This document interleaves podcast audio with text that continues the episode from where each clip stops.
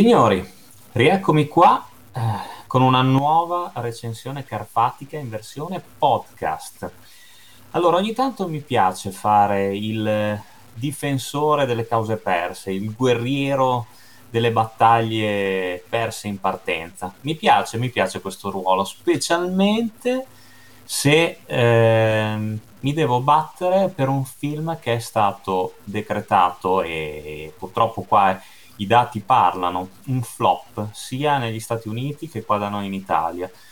A fronte di un budget di circa 15 milioni di dollari ne ha incassati solamente 3 milioni negli Stati Uniti d'America e da noi è passato pressoché inosservato. Però, però sapete, sapete che quando guardo un film io non mi lascio condizionare, almeno non completamente dalle critiche negative, dalle recensioni pessime che sento. Ho bisogno, ho bisogno di vedere con i miei occhi. Alle volte sono d'accordo, altre volte no. Alle volte magari un film che è ritenuto un capolavoro per me è una monnezza spropositata e invece alle volte un film che non si è filato a nessuno, che per tutti è un, è un cesso, io l'ho trovato carino. È proprio il caso di questo film, specialmente non potevo non guardarlo eh, se tra gli interpreti c'era il grandissimo, il leggendario Al Pacino, che per molti ormai è diventato vecchio, ormai non è più in grado di fare film, ormai insomma è ora che vada in pensione, che si ritiri dalle scene. Non la penso così, molto tranquillamente, secondo il mio modesto parere Al Pacino è sempre stato eh, ed è tuttora un attore di caratura elevata. È vero che ha fatto qualche flop, è vero che alle volte si è trovato a interpretare film che lasciamo stare. È vero che gli hanno dato l'Oscar per Scent of a Woman, che a mio avviso non è la sua migliore interpretazione, è stato bravo, ma eh, l'Oscar se lo sarebbe meritato per Scarface, Carlito Sway, per eh, Riccardo III, per tanti altri film in cui comunque ci ha offerto delle performance veramente, ma veramente memorabili. Insomma, senza tergiversare oltre, il film di cui vi vado a parlare oggi, che è stato appunto un flop in praticamente tutto il mondo, è del 2012, è diretto da Fisher Stevens, che forse alcuni ricorderanno come tra gli interpreti di cortocircuito interpretava l'amico scienziato protagonista di Steve Gutenberg, e eh, si tratta di eh, Uomini di parola, ma preferisco il titolo originale che è Stand Up Guys. Stand Up Guys è la storia di Val, Al Pacino, che esce di prigione dopo 28 anni, dopo aver scontato 28 anni. Si ritrova con il suo vecchio socio in, affa- in affari che è Doc, interpretato da un grandissimo, veramente grandissimo Christopher Walken, e eh, i due passano una giornata insieme, passano, rivangano i vecchi tempi, insomma ricordano eh, tutto quello che hanno fatto, gli errori, i rimpianti, i divertimenti, eccetera, eccetera. A un certo punto eh, si congiungerà con loro anche un altro vecchio amico di scorribande che è Hirsch, interpretato da un altro grande Alan Arkin, forse qua un po' sottotono rispetto a Pacino e Walken, però insomma anche lui offre una ottima performance. E mh, mm, tutto scorrerà bene fino a quando appunto Val non si renderà conto che Doc è stato ingaggiato dal suo ex boss eh, per farlo fuori, perché il boss incolpa appunto Val al Pacino di aver provocato, seppur accidentalmente, la morte del figlio, quindi si vuole vendicare, vuole che Christopher Walken, suo vecchio amico di un tempo, lo spedisca al creatore. Ha 24 ore di tempo per farlo, altrimenti eh, insomma anche Christopher Walken passerà i, se- i, suoi guai. Non posso svelarvi oltre perché sennò spoilererei una, una parte importante di questa pellicola. Allora, veniamo a noi. Stand Up Guys, eh, Uomini di parola, mh, mm, sono d'accordo. È un film che ha i suoi grandi difetti, i suoi grandissimi difetti. È un film che ha tantissime scene che sono tirate in lungo, sicuramente. Il film non dura tantissimo, eh, dura un'ora e 35, ma è anche troppo, secondo me. E si vede palesemente che sia Al Pacino che Christopher Walken sono stanchi, insomma, anche loro hanno i loro annetti, effettivamente sono stanchi. Però stanno, a mio avviso, a pennello con i personaggi che interpretano, disillusi, stanchi, appunto, appunto invecchiati, e con alle spalle una vita sbagliata, una vita fatta di, di sciocchezze, di, di rapine, di, di malavita, una vita che li ha consumati. E la vecchiaia è riuscita a far nascere in loro quel pizzico di saggezza che forse prima li avrebbe salvati. Ormai è troppo tardi, entrambi se ne rendono conto. Ormai è troppo tardi per chiedere scusa, per rifarsi una vita, per cercare di essere le persone che avrebbero potuto essere. Però, ragazzi, questo film a me è piaciuto. Io l'ho trovato di una eh, poesia, di, una, di un romanticismo, secondo me, veramente, veramente raro. Perché in ogni caso ci troviamo di fronte alla storia di personaggi perdenti che non hanno più una seconda occasione. Il tempo scorre inesorabile e non, non possono più rimediare al male che hanno fatto.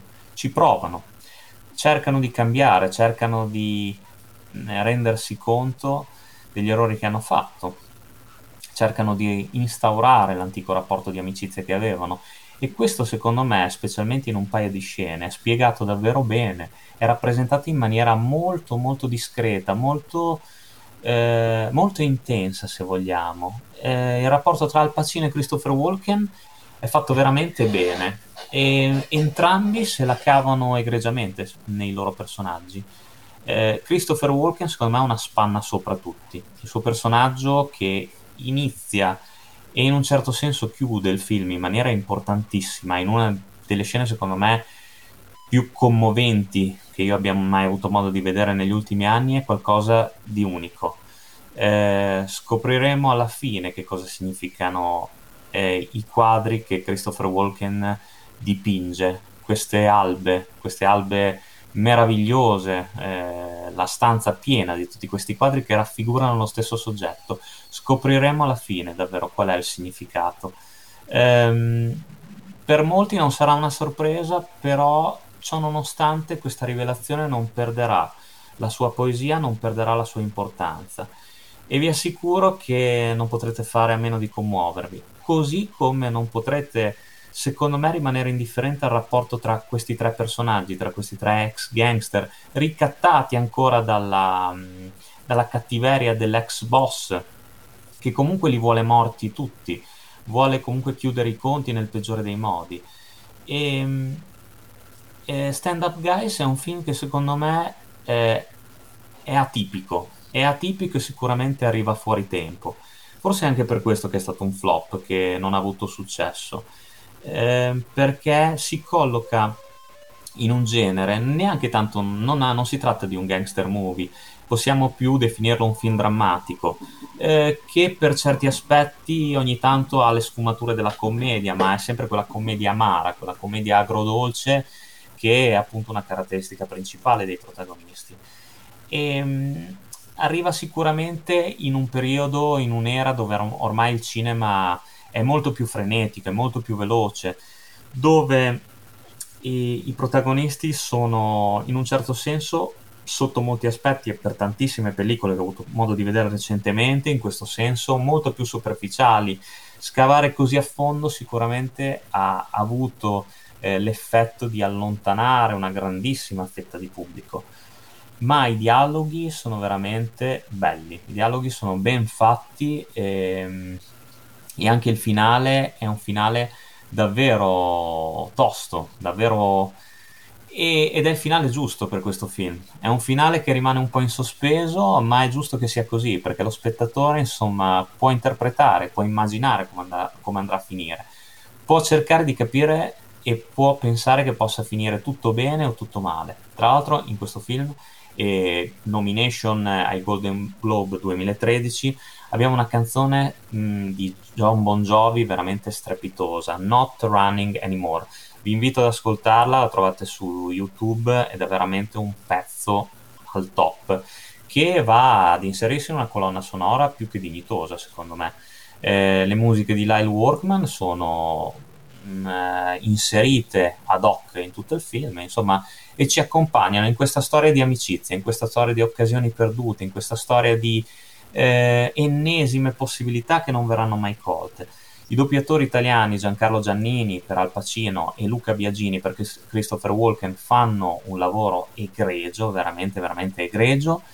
E mh, ragazzi, che dire, abbiamo eh, due attori, certo sono invecchiati, certo forse hanno perso qualche colpo, quello che volete, ma secondo me in un panorama cinematografico dove eh, i, le giovani promesse sono quello che sono, mh, mm, Al Pacino e Christopher Walken anche alla loro età tengono testa la stragrande maggioranza eh, e qui scusatemi per molti dirò una bestemmia, per molti dirò un'eresia, ma tengono veramente testa la maggior parte degli attori che hanno 30-40 anni in meno che abbiamo modo di vedere oggi, che per me sono, eh, non parlo di tutti, eh, per carità ci sono le eccezioni, ma per me la maggior parte sono impalpabili, sono patinati, sono eh, edulcorati, cioè hanno una recitazione che non mi emoziona profondamente, come me- invece mi ha emozionato questo piccolo film, questo piccolo film Stand Up Guys, Uomini di Parola, che vi consiglio, vi consiglio, al massimo perderete un'ora e mezza del vostro tempo, ma guardatelo,